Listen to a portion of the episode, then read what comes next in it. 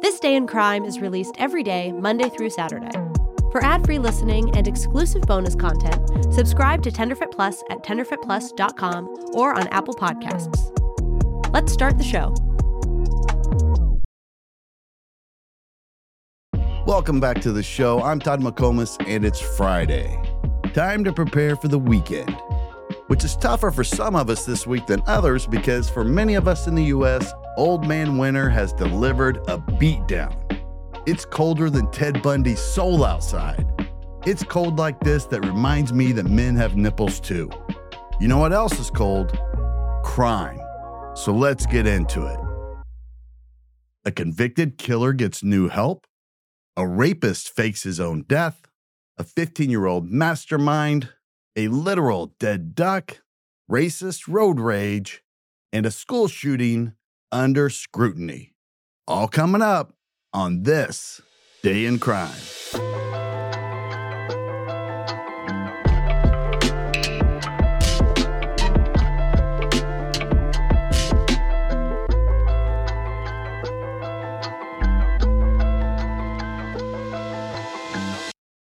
Remember Scott Peterson, the guy in 2004 who became the most hated man in America? Well, he's back in the news. Scott Peterson, the man who bears a striking resemblance to actor Dean Cain, who played him in the made for TV movie, received the death penalty in 2005 after being convicted of the murder of his pregnant wife, Laci. Now, for those who aren't old enough to remember this story, during the investigation into his wife's disappearance, Peterson was described by everyone that knew him as a loving husband and expectant father. But that all changed after it became public that he was having an affair with a woman named Amber Frey. Then he became the biggest piece of shit in history and the prime suspect in his wife's disappearance.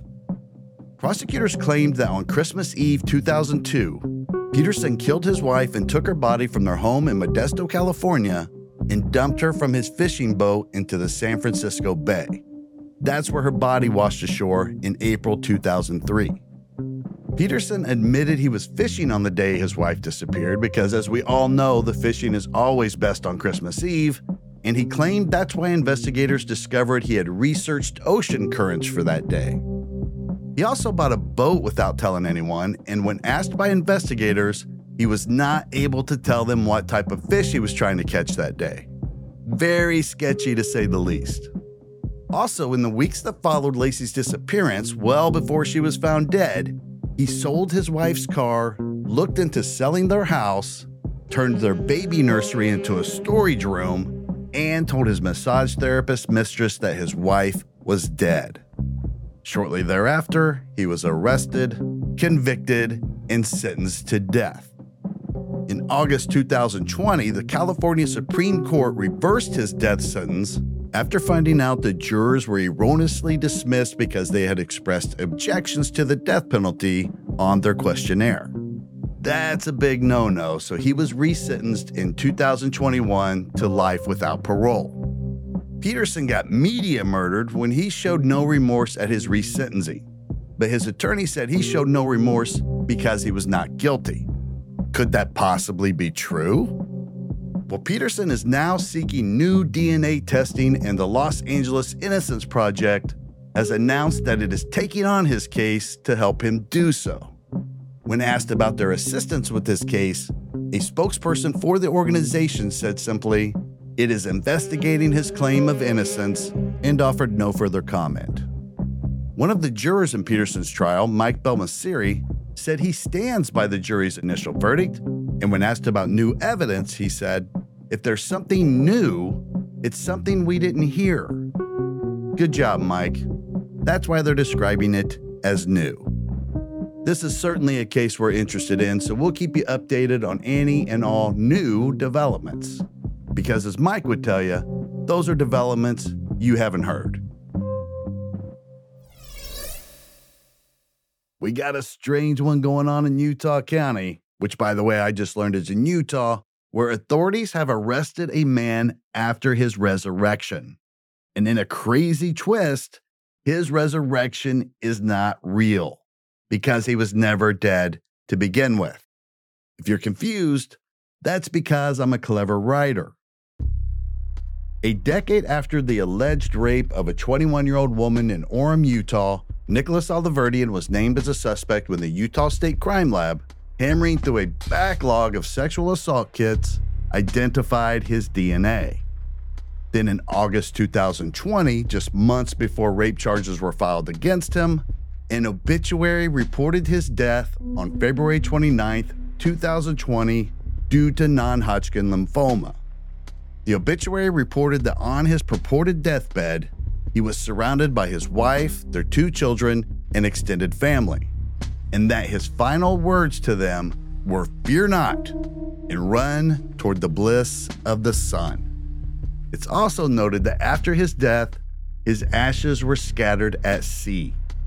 A scene right out of some shitty movie on Lifetime.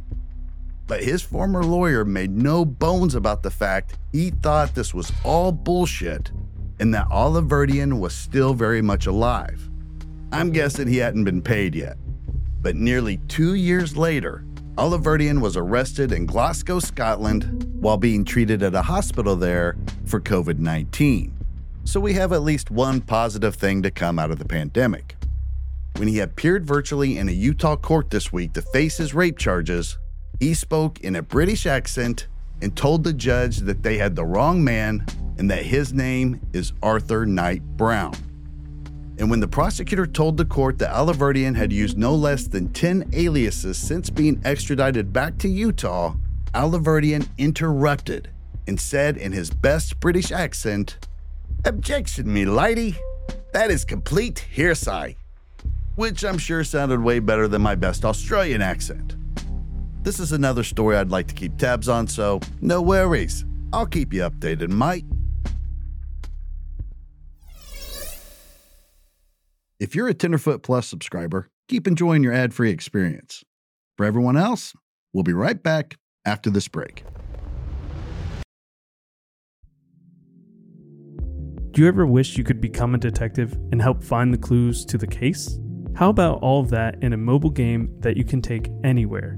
In June's Journey, each scene leads to a new, thrilling storyline. Uncover the mystery of June's sister's murder and find out about scandalous family secrets. The gameplay lets you find hidden clues as you investigate a murder mystery. Escape to a bygone age of mystery, danger, and romance. Let your imagination run wild when decorating your island estate and collect scraps of information to fill your photo album and learn more about each character. Whether you're craving a good mystery or looking for an escape, you can immerse yourself in the world of June Parker.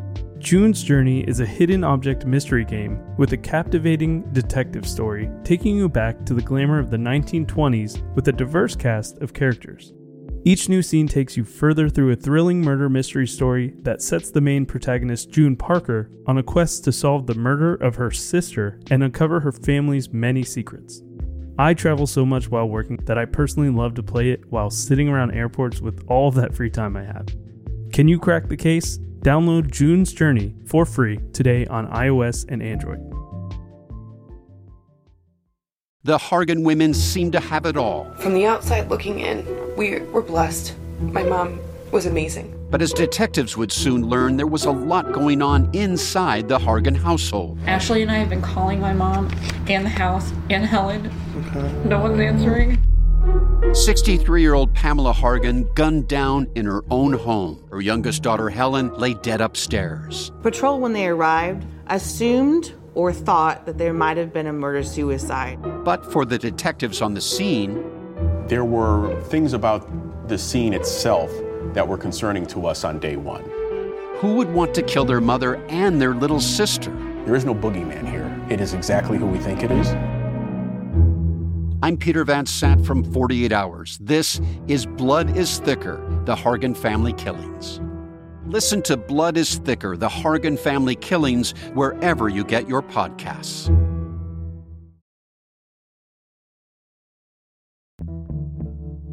The late great Whitney Houston and I have always shared a belief in two things crack is whack, and children are our future. And I'm not sure the latter of those two is a good thing. In 2021, prosecutors in Tazewell County, Illinois, charged 15 year old Dahlia Bolin of hiring 20 year old Nathaniel Maloney, 19 year old Andre Street, and 21 year old Sage Raber to murder her parents. Their plan was hashed out over electronic devices because they're young and stupid. According to authorities, Bolin agreed to provide the crew with guns and to pay them $100,000 out of her parents' life insurance policy.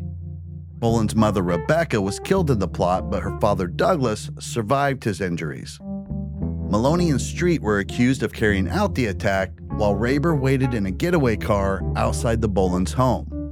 Dahlia Bolin then reported to police that her parents were victims of a robbery because, just as a reminder, she's young and stupid. All four pleaded guilty this week to first degree murder, attempted first degree murder, and conspiracy to commit, you guessed it, first degree murder. Bolin was initially charged as a juvenile until her case was moved to adult court, where she received 60 years in prison. Maloney was sentenced to 66 years, Street to 55 years, and Raber, the getaway driver, to 30 years. I think I'm going to call my son after the show and just thank him for never murdering me. I know you're going to find this hard to believe, but a rapper was shot and killed in Chicago. A federal jury has convicted six gang members in the 2020 fatal shooting of Chicago rapper FBG Duck. Now, I can only assume one of the biggest problems with having the name Duck is that when someone tries to warn you that you're about to be shot, you think they're yelling Duck to just get your attention. Federal prosecutors allege Duck's murder was part of long running violence over gang territories on the city's south side. FBG Duck, whose real name was Carlton Weekly, a name that would certainly hamper album sales, was shot 16 times outside the luxury clothing store Dolce & Gabbana in Chicago's upscale Gold Coast neighborhood. The jury convicted Charles Liggins, 32, Kenneth Roberson, 30, Christopher Thomas, 24, Marcus Smart, 25, Tacarlos Offerd, 32, and Ralph Turpin, 34, of murder in the aid of racketeering and conspiracy to commit murder. Sentencing hearings for all six are scheduled for August and September, but just know this in the federal system, a conviction of murder in aid of racketeering comes with a mandatory life sentence. Hey, gangs, knock it off. Two of my biggest bugaboos are road rage and racism. It's also my least favorite use of alliteration. But unfortunately, this next story has both. Dean Kapsalis of Hudson, Massachusetts was convicted by a jury last year of second degree murder and violation of constitutional rights in the killing of Henry Tapia. Here's what happened. Kapsalis and Tapia got into an argument on January 19, 2021. Investigators learned that as the argument ended, Kapsalis shouted a horrific racial slur at Tapia and then hit him with his pickup truck as he drove away. And sadly, Tapia died at a hospital from his injuries.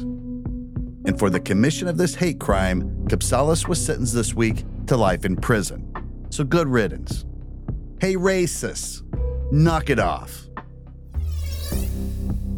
And finally, the Department of Justice has completed their probe into the response to the mass shooting at Robb Elementary School in Uvalde, Texas on May 24, 2022.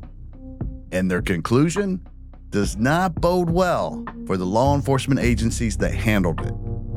According to Justice Department officials, police officials waited way too long to confront the gunman they acted with no sense of urgency in establishing a command post, and they communicated inaccurate information to grieving families. This report describes the actions of law enforcement's handling of this massacre as cascading failures. According to the report, while these compounding failures allowed this crisis to go on for far too long, terrified students trapped inside the classrooms called 911 and begged for officers to make entry. And while that was happening, agonized parents pleaded with law enforcement to go inside and save their children. Attorney General Merrick Garland said yesterday at a news conference Had law enforcement agencies followed generally accepted practices in active shooter situations and gone right after the shooter, lives would have been saved. And just as a reminder, 19 children and two faculty members were killed in this attack. Now, as someone who's received a lot of active shooter training over the course of my career, I can tell you that police are trained to act as quickly as possible. And contrary to other situations that also call for an officer to force entry into a building and address an armed suspect, we are taught that active shooter situations demand that officers prioritize saving innocent lives over their own safety. And according to this report from the Justice Department, officers at this scene failed to do that. I'm sure there's going to be some people suffering repercussions from these findings, so we'll be sure to share those with you as they're announced. And that's a wrap on this week's crime stories, but make sure you tune in tomorrow so you can go back in crime with Jessica Knoll. I'll see you on Monday. I got to go shovel some snow.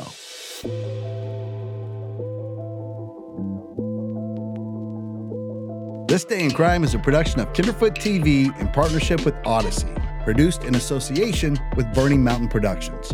Executive producers are Donald Albright and Payne Lindsey. Jessica Knoll and myself are co executive producers. Today's episode is hosted and written by me, Todd McComas. You've been listening all week to my other co hosts and writers, Laura Benson and Eric Quintana. Sean Nerney is our lead producer and editor. John Street and Tracy Kaplan are the supervising producers, along with additional production by Dennis Cooper, Dayton Cole, Cena Pritchard, and Jordan Foxworthy. Original music by Makeup and Vanity Set. The cover art is by Byron McCoy and Isabella Maxey. Special thanks to the team at UTA, Beck Media and Marketing, and the Nord Group. Sources for today's episode can be found in the show notes, and you can follow us on social media at This Day in Crime. If you enjoy this podcast, please take a minute to subscribe, rate, and review the show on Apple Podcast or wherever you're listening.